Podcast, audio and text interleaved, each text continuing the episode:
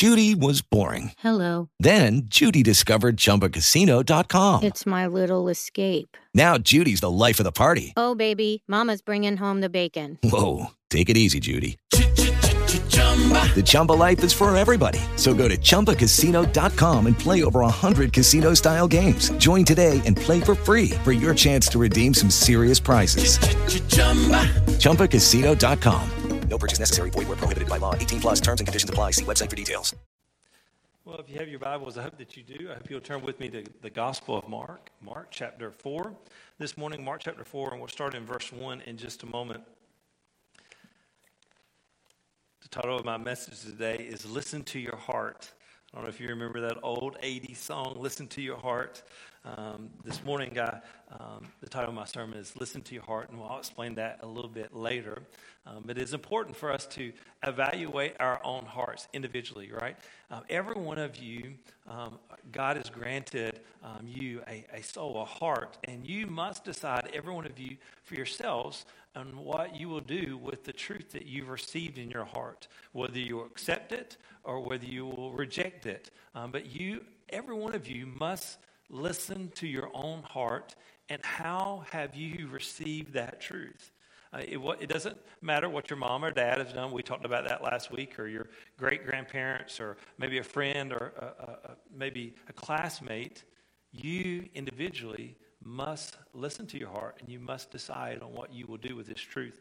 You know, it's um, growing up and, and um, in my life and um, growing with children, you know, you pass down different things, you know, to your children.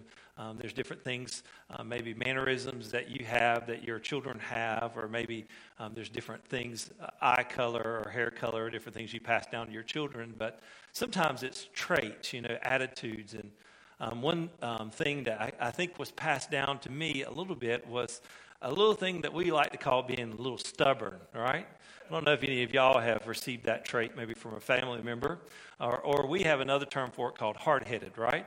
And what does that term mean? It means that you, you tell them something, right? And you may have instructed them, you may guide them, you may give clear explanation of why you should not do that. And they're a little hard headed that they just don't want to listen to what you say, and they're going to do what they want to do no matter what you say. Amen. That's what being stubborn or hard headed means, right? And I was granted a little bit of that in my life, and so were my siblings. And I remember when we were little, we were at, in our home, and and me and my sister um, Judith um, were together, and we were playing in the living room, and we were messing with the electrical sockets in the in the living room. And mom and dad, or mama said, Jonathan, Judith, you need to stay away from there's electrical sockets. Well, again, we were granted the trait of being a little hard headed from some of our previous family members, and we didn't listen and I was with my sister. Now, she did it. I don't know if I told her to do it because I didn't have the guts to do it, right? But regardless, we were together and we were conspiring together, not listening to mama. And she took a, a, a bobby pin and stuck it in the electric socket. Well, you know what happened. The lights went out. they didn't go out in Georgia, they went out in North Carolina in my home that day. And it shocked her and burned her hand. She dropped the bobby pin. It burned her little, um, I think it was strawberry shortcake pillowcase anyway, um, and burnt that, turned off the lights. Mama screamed and fussed, and what did she say? I told you so. I told you not to do it, and we didn't listen. Now, how many times in my life I have somehow um, had the ability to pass that trait to my beautiful young girls?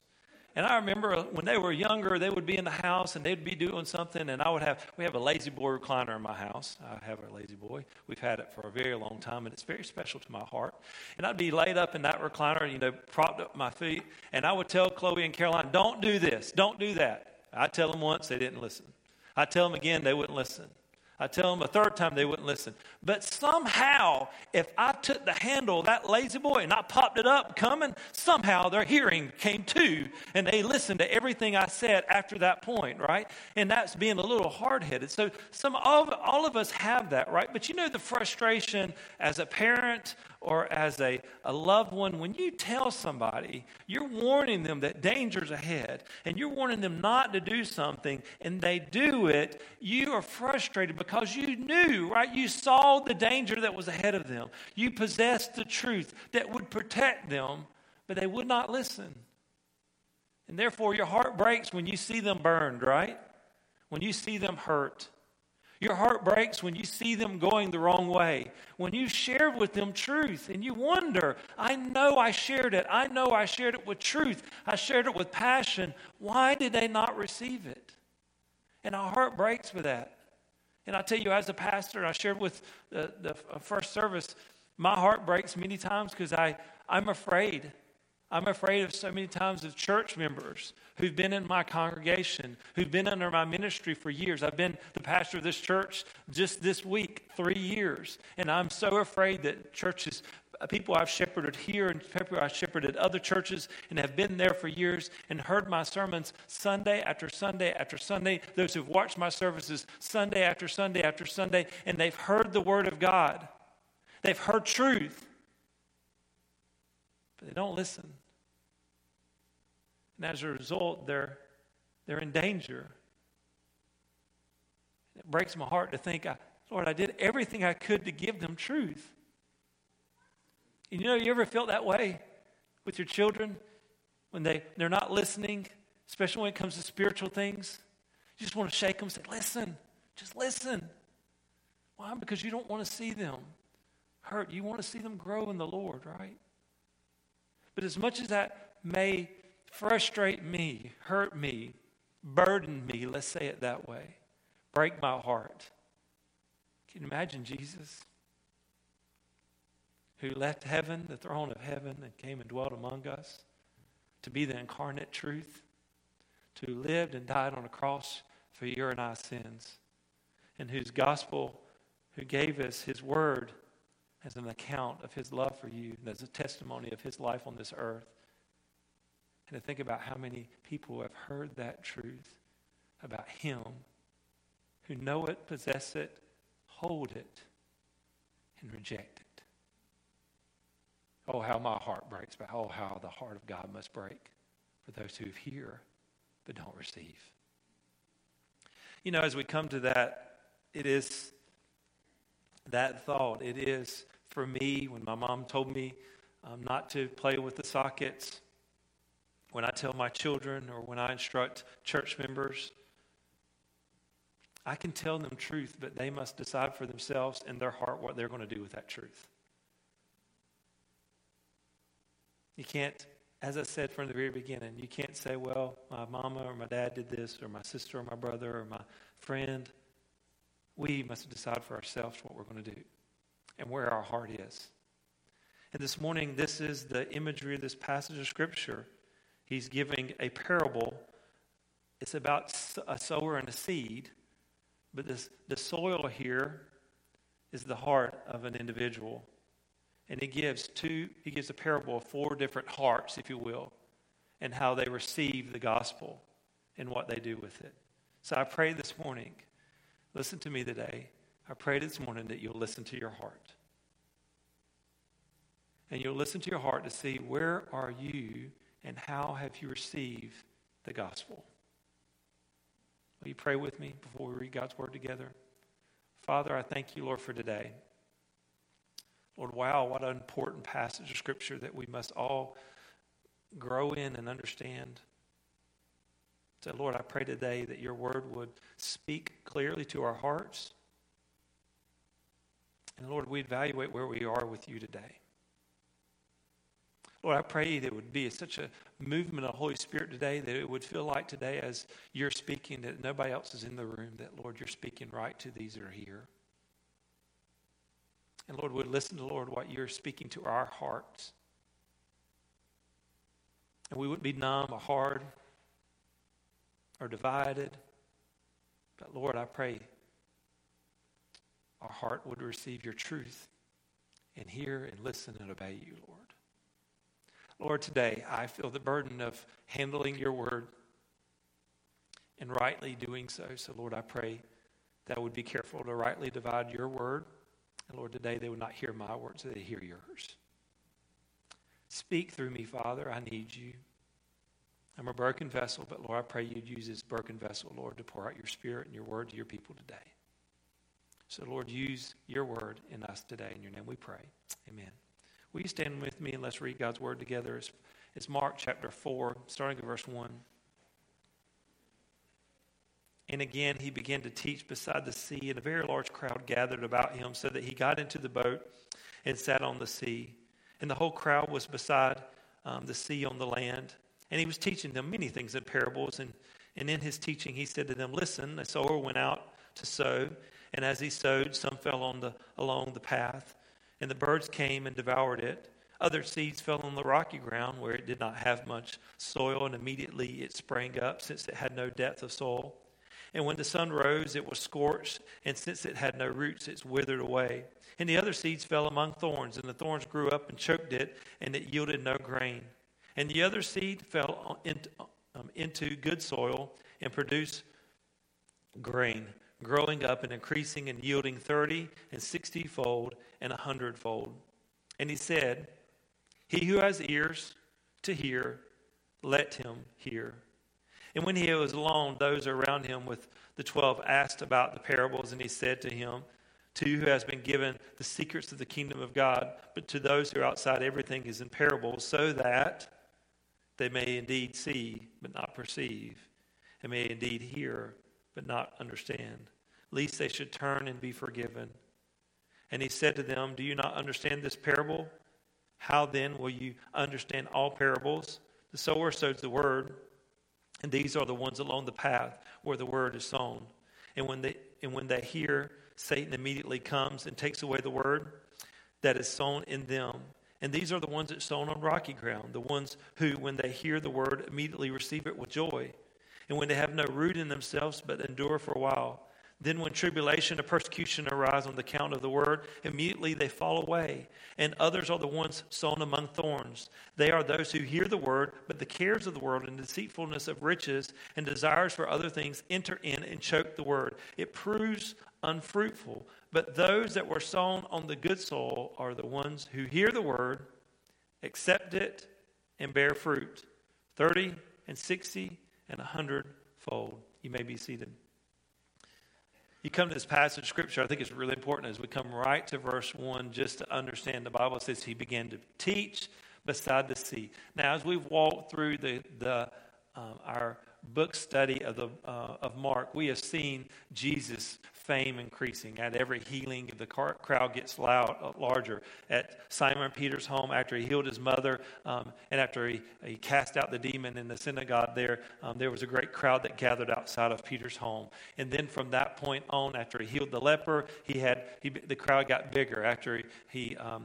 received the tax collector, um, Levi, the crowd got bigger. We even see a point where just a few weeks ago that Jesus is in his home eating, and the crowd gathers so much that he can't even eat, enjoy a meal. Everywhere he goes, a crowd gathers. There was a point that the Bible says that Jesus went out to the sea and he commanded the disciples to get a boat because if not, the, the, the, the crowd was so large they were going to crush him.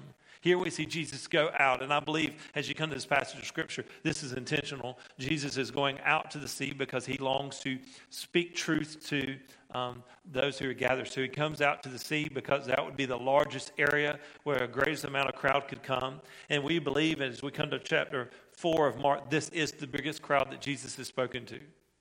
So he's it's so large that Jesus gets on a boat and goes out into the sea a little bit so he can see everyone on the sea. And he's speaking to a great, large, probably thousands, um, several thousands people of, that gathered here by the sea to hear Jesus preach. And Jesus tells a parable here. Now, I want you to imagine, um, just with me just a minute, in that group of a thousand people, there are different demographics. There are different people that are there. There are those who are there who are religious, the religious leaders, right? Theirs are the Pharisees who came from Jerusalem and Capernaum and scribes. These are people who have had possession of God's word. They have had the law. They have their whole life. They've studied it. They know the messianic prophecies that are in Scripture. They've studied that. They're looking for the Messiah. But Jesus does not meet their expectations. Jesus doesn't line up with what they want. They don't think Jesus is the one who says he can forgive sins. Jesus is the one that hanging out with tax collectors. Jesus is the one that touched the leper, the unclean. Jesus is the one who um, allows his disciples to, to pluck um, corns of grain or, or, or wheat grain on the Sabbath. Jesus is the one who's healed on the Sabbath. He does not fit their, their expectations. And so, therefore, although they've heard the word of God and they possess it, although they've heard him preach, although they've seen the power of him who've done miracles before their eyes, they reject his gospel. But they're there. They're there to hear. And once again, Jesus speaks to them. They're represented in this group. Not only those are there, but there's also there, it's got to be those who have um, done miracles, that Jesus has done miracles to. There are probably those who Jesus had healed, maybe at Peter's, outside of Peter's home. Maybe there, the man who was um, a leper was there. Maybe the man who was um, blind and lame and demon possessed was there. All the ones that maybe Jesus had touched were there. They're there to hear his word. Maybe there are those who, those who've been healed, but there are those who come that want to be healed. All of them are gathered there. Also, there in that group of a thousand people, there are the 12 disciples. These are the ones who left their nets and left their careers to be with Jesus. This is the tax collector Levi, who has been a, a, crook his whole life, and he's left the money and the power and the things of this world to follow Jesus. They are the 12 that just in the passage before Jesus says, Who was my mother and my brother and my sister? And he looks to the 12 disciples and says, This is my spiritual family. This is the family of God. These are my true disciples. And all those are different places of faith, or different places searching for God. Let's not say faith, searching for God are all there. And Jesus speaks to them all. Now, you think about that for just a minute. You and I um, have never seen miracles. You and I have never seen someone touch someone and cast out a demon. Um, we've not seen someone touch someone and, and they'll be healed of, uh, of a disease or we've not seen that. These who are there, who are listening to Jesus spoke, they had seen it with their own eyes. They saw the power of God. Not only had they seen it, but again, I remind you, as he's speaking, not only they've seen it, but they heard the power of God's word through him. This, you're getting today, you're getting my interpretation and my uh, exegesis of this passage, what I believe is the Word of God. But can you imagine when Jesus spoke, he spoke directly the Word of God. They didn't hear it, if you want to say secondhand, they heard God's Word directly in this passage of Scripture. And the Bible says, but not all of them believed. Thousands of people are there that day. After Jesus died and rose again and the church was started, how many believers were there in the church in Jerusalem? 120. You mean thousands upon thousands of people who heard Jesus, had seen his power, seen his miracles, and only 120 believed? So why? Why is it that God, Jesus that day, cast the seed of the gospel to the hearts of so many people, but only a small amount believe? Well, Jesus shares why that happens through telling the parable of the sower. Look at the passage of Scripture with me.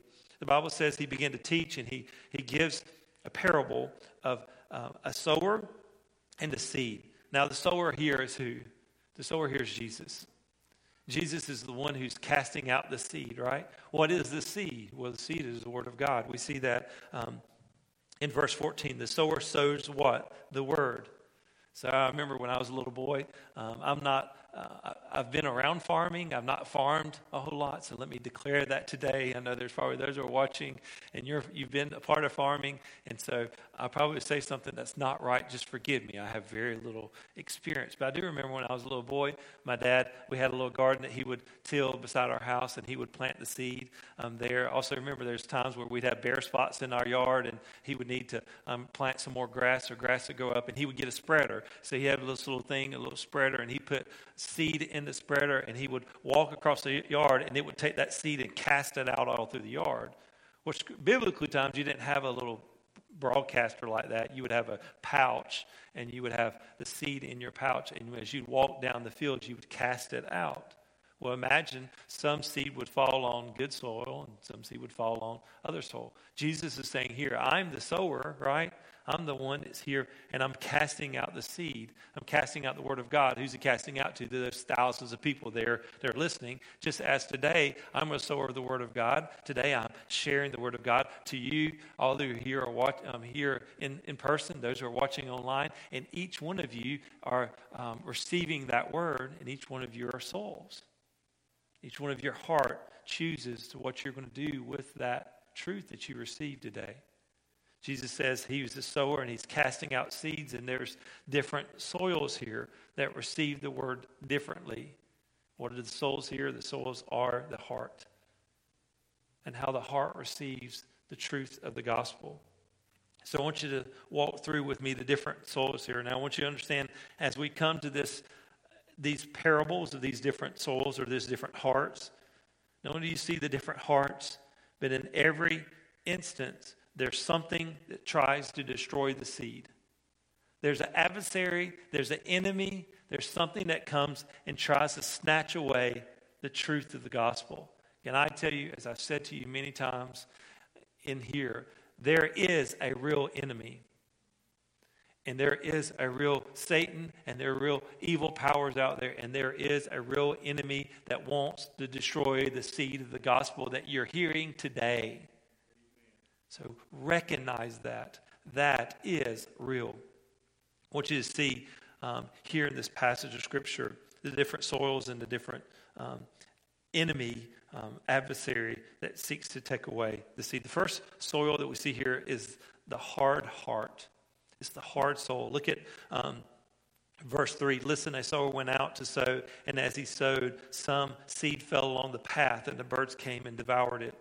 In Tanzania, we um, go and visit several years. I've been on a mission trip there to Tanzania, and, and we go out to villages where um, they do all the farming, and you'll see um, just uh, just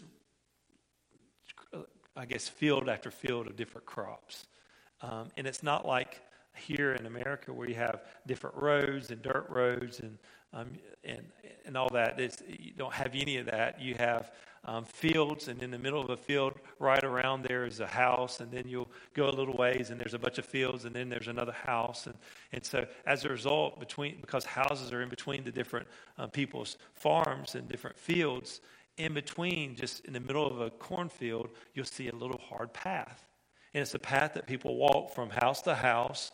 Um, to the village or get out of their home to to get to the village and they're just small little they're just small like two feet paths um, that are that are that they commonly walk past to different houses or past to the road.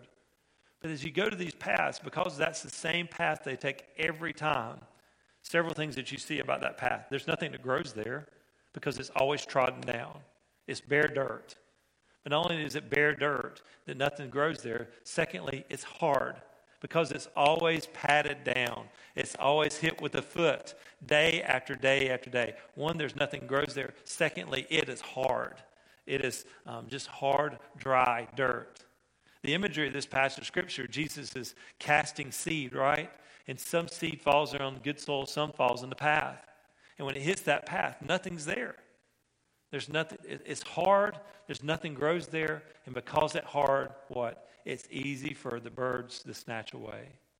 The imagery there is a hard heart, a heart that's constantly been beat down, constantly has been worn down, and does not receive the word. What is the enemy there? Well, Jesus tells us, and his explanation is a parable.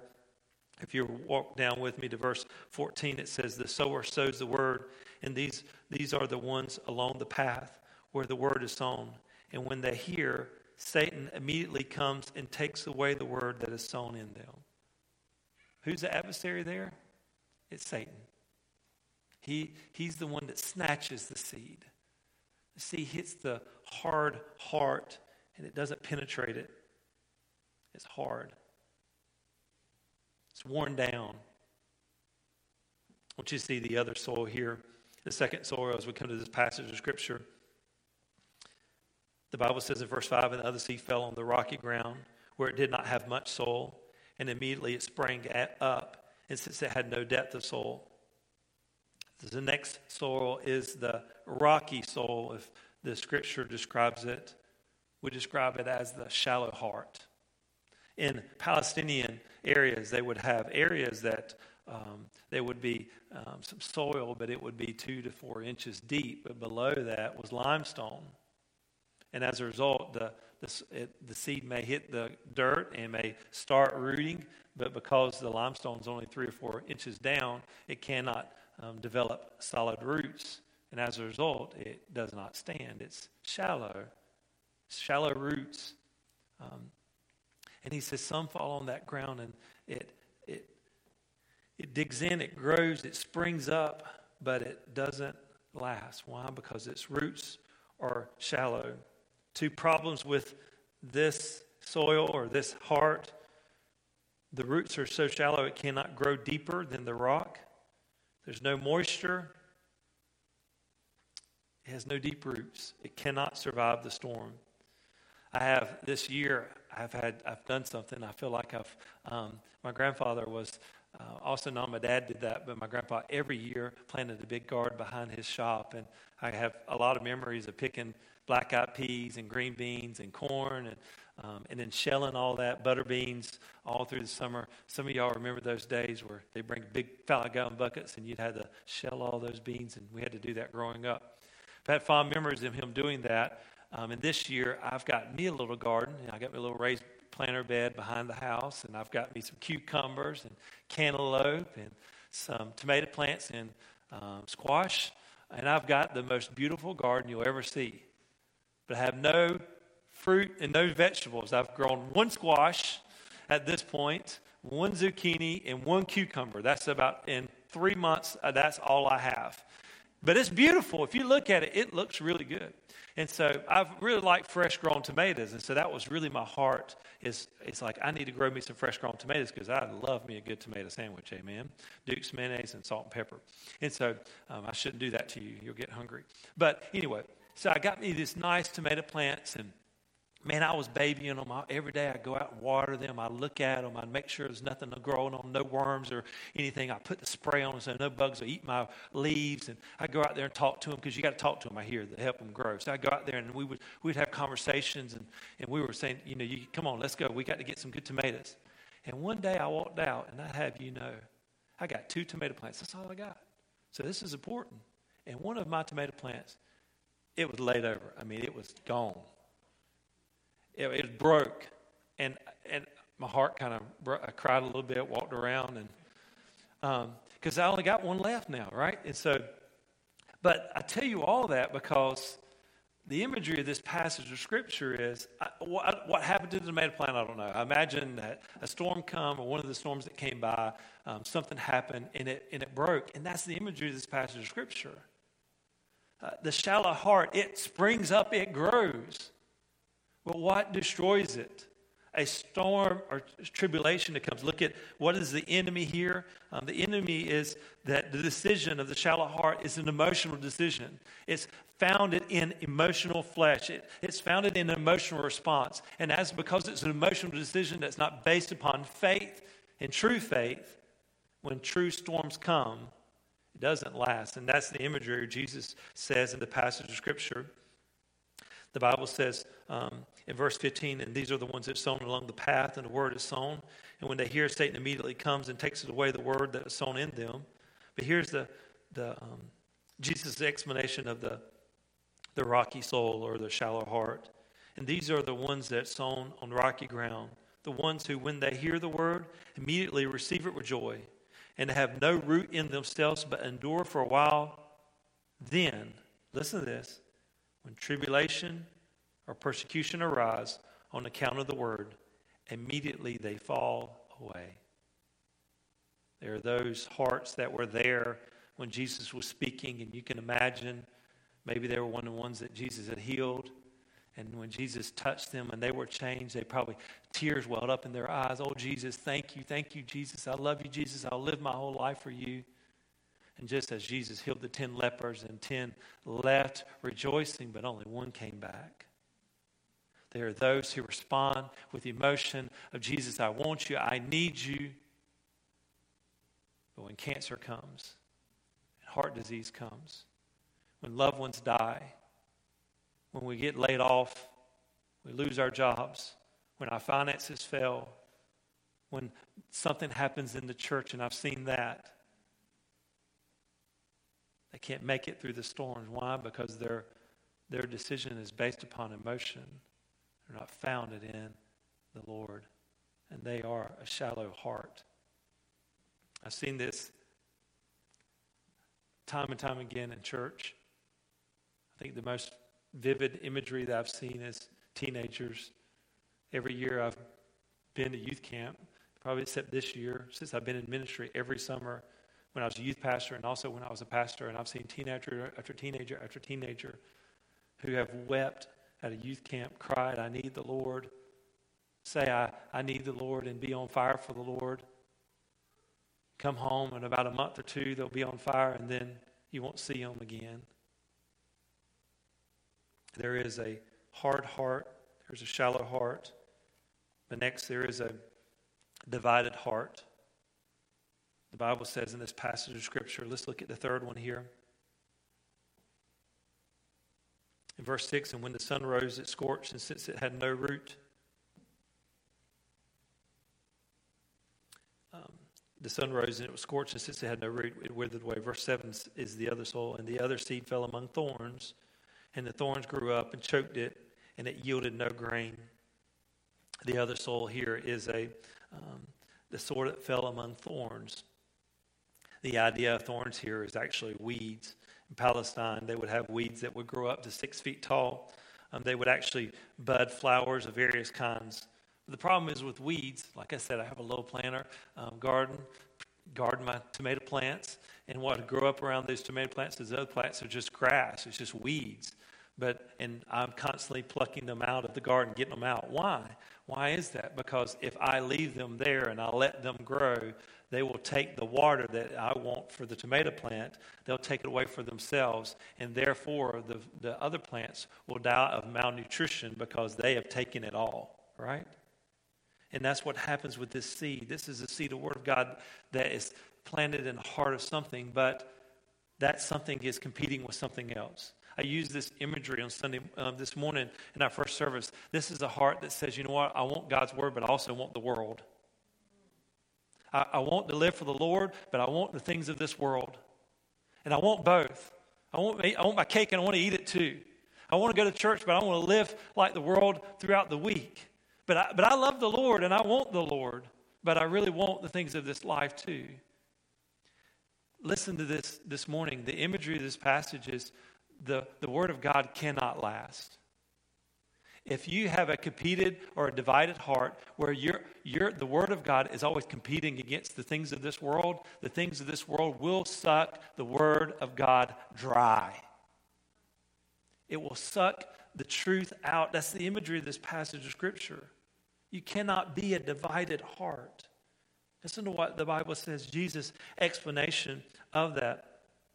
And the ones in verse 18, and the ones that are sown among the thorns, they are those who hear the word of God, but the cares of the world and deceitfulness of riches and desire for other things in it choke the word, and it proves unfaithful. That's what happens in our world, right? We live in a world and you hear the word of God. You hear this truth on Sunday morning at, at 11 o'clock. You come and then you leave here, and then what do you do? You go right at home, and the first thing you do, you hear something on TV. You get an Instagram post or you get a Facebook post, and you read that, and then something else constantly pulls your attention away from what you've heard today to something else in the world, and you continually battle. You have pressures from work, you have pressures, finances, you have pressures from peers, you have pressures from neighbors, and you constantly are being pulled. And in a hundred different directions. But you have the Word of God calling you to follow Him, but you have the world who's calling you to follow them too as well. And if there is one who hears the Word of God and has a heart that is divided, the Word, this world will always seek to pull you away. Where you feel like at times I don't have time for the Word because I've got so many responsibilities of things I need to do in this world.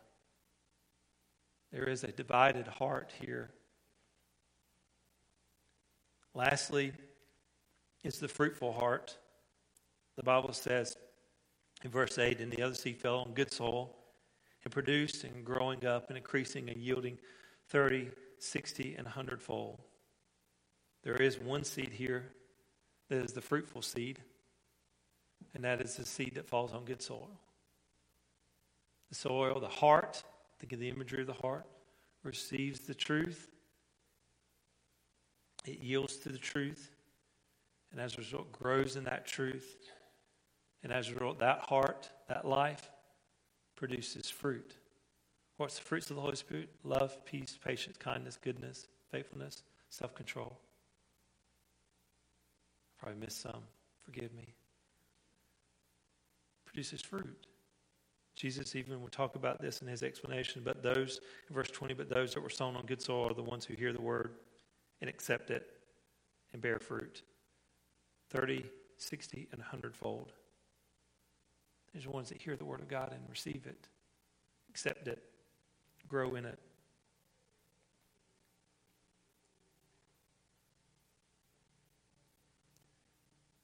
As you come to this passage of Scripture, as I finish up this morning, I want you to understand there's only one soil that produces fruit.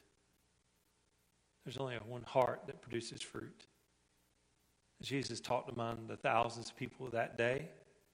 There were only one group, a group of those disciples, and maybe a few others that were the good soil, that was the good heart, that accepted God, accepted His word, and were bearing much fruit.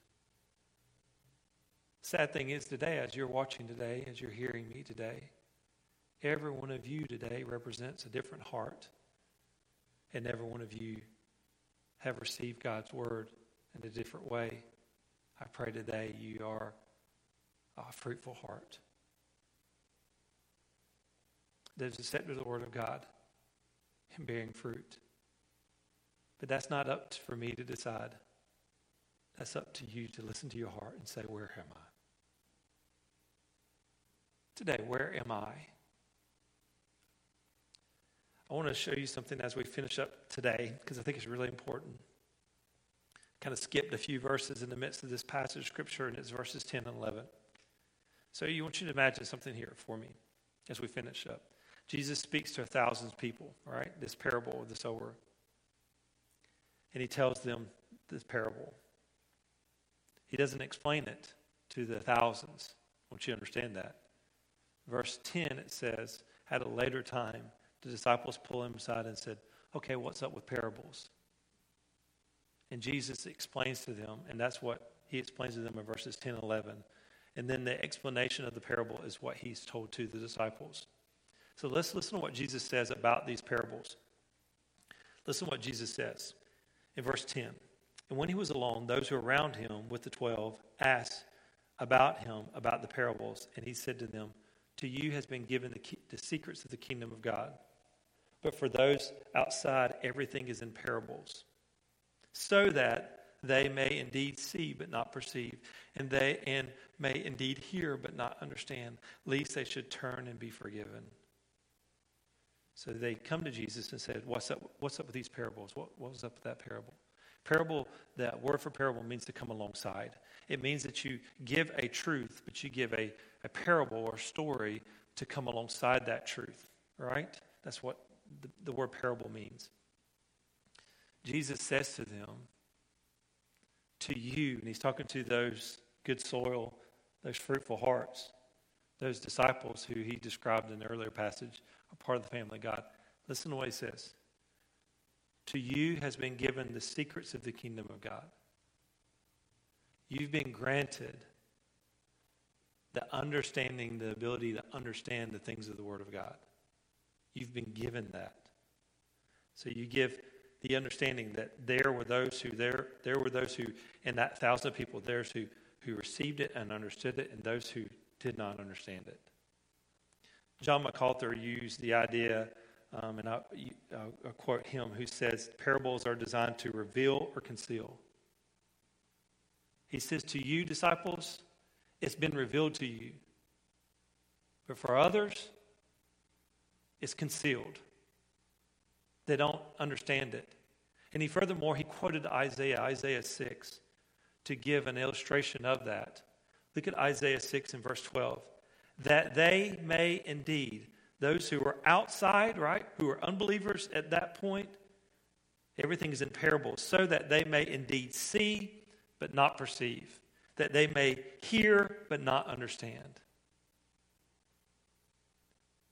that they may hear it but not understand it. They may see it but not really perceive it. But you, you've been given kingdom of the, the, the secrets of the kingdom of heaven. You get this idea that that the Pharisees that were there, and those thousands of people who are there, they've heard and they've heard and they've heard. But their opportunity to receive that seed is slowly, slowly fading away.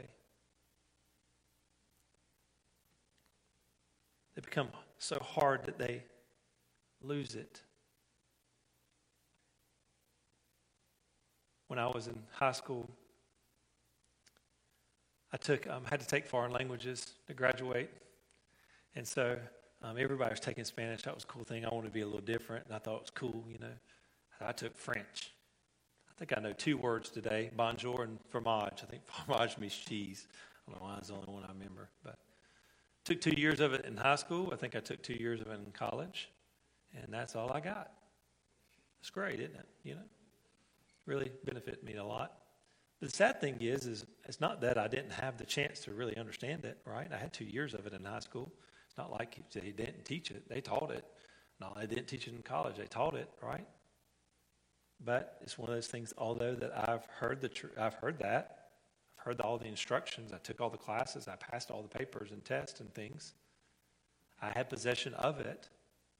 If I, because I didn't use it, I've lost it. That's the imagery of this passage of Scripture. You kind of come to this passage of Scripture and you're saying to me, well, then, Pastor, are you saying that Jesus is saying at this point that they've become so hard to the gospel, they're coming to a place that they may not ever receive the gospel again? That sounds hard, Pastor. Why, why would the Lord say that? The truth is, they've had opportunity to hear, haven't they? When Jesus first showed up in Capernaum, they heard the truth and they were amazed and awed by the truth of his word. They saw, not only heard the word of God, they had possession of the law and they had saw the prophecies of the Messiah. Not only they have seen it, they have heard it, they have possessed it, they have seen the power of Jesus displayed before their eyes and how he has miraculously changed the lives of the lame people, but he's, they have seen how God, Jesus, has miraculously changed the life of Levi. They have seen the power of God. They have possessed it. But now they have become numb to it. They've become so hard that they've resisted now. When God speaks, they don't hear it. I told this story in our first service, and I may have even told this story before to you that when we were at our first church in South Carolina, they had chimes. And we lived in the parsonage beside the church, and the chimes went off every hour bless my heart. And it would chime, a chime for every hour of whatever time of day. At 12 o'clock, it played two songs Amazing Grace, In the Garden, whatever it was that day. It changed every day. And then 9 o'clock every night, we had the last chimes, and it played taps. No kidding. And have two labs, and my labs would sing to them. One sang bass and one sang tenor. I'm not joking. When I first came to that church, every, every time it would go off, I would stop because it was so loud. You know, like, like, you know, when they're going off. And we would hear it constantly. But after about a few weeks, it would go and I never would hear it. It could go off all through the day, and I'd become so numb to it, I would not even know it was going.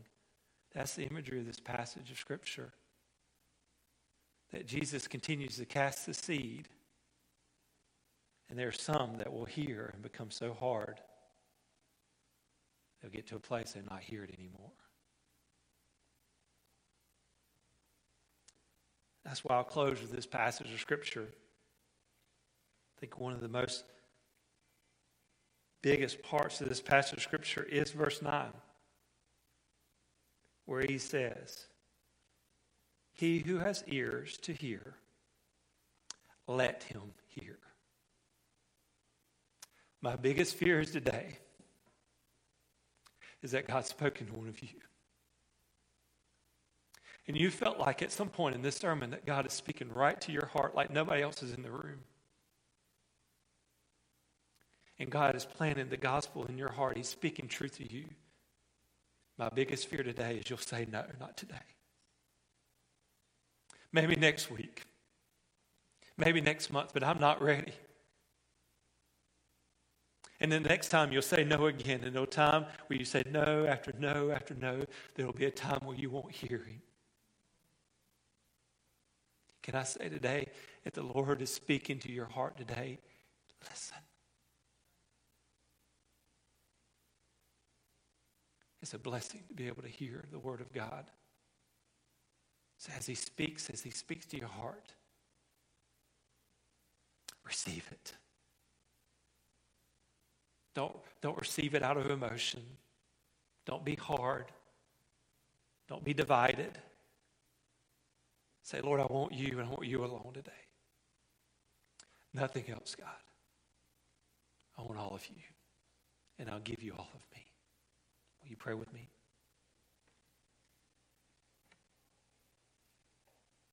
Lord, I love you. I thank you for today.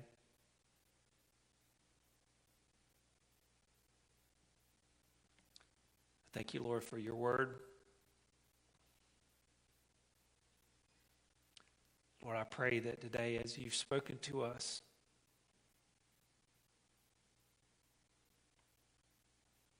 Lord, would not put you, say no to you or push you away.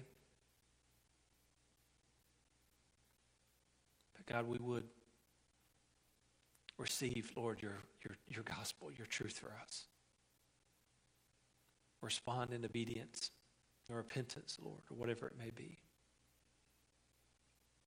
I pray there's some here today and Lord, they're not right with you and whatever it may be. Lord, I pray they would respond to you, Father. Lord, those who have ears to hear today and they hear the Spirit speaking to them, Lord, may they hear you, Father, and respond. In your name we pray. Amen.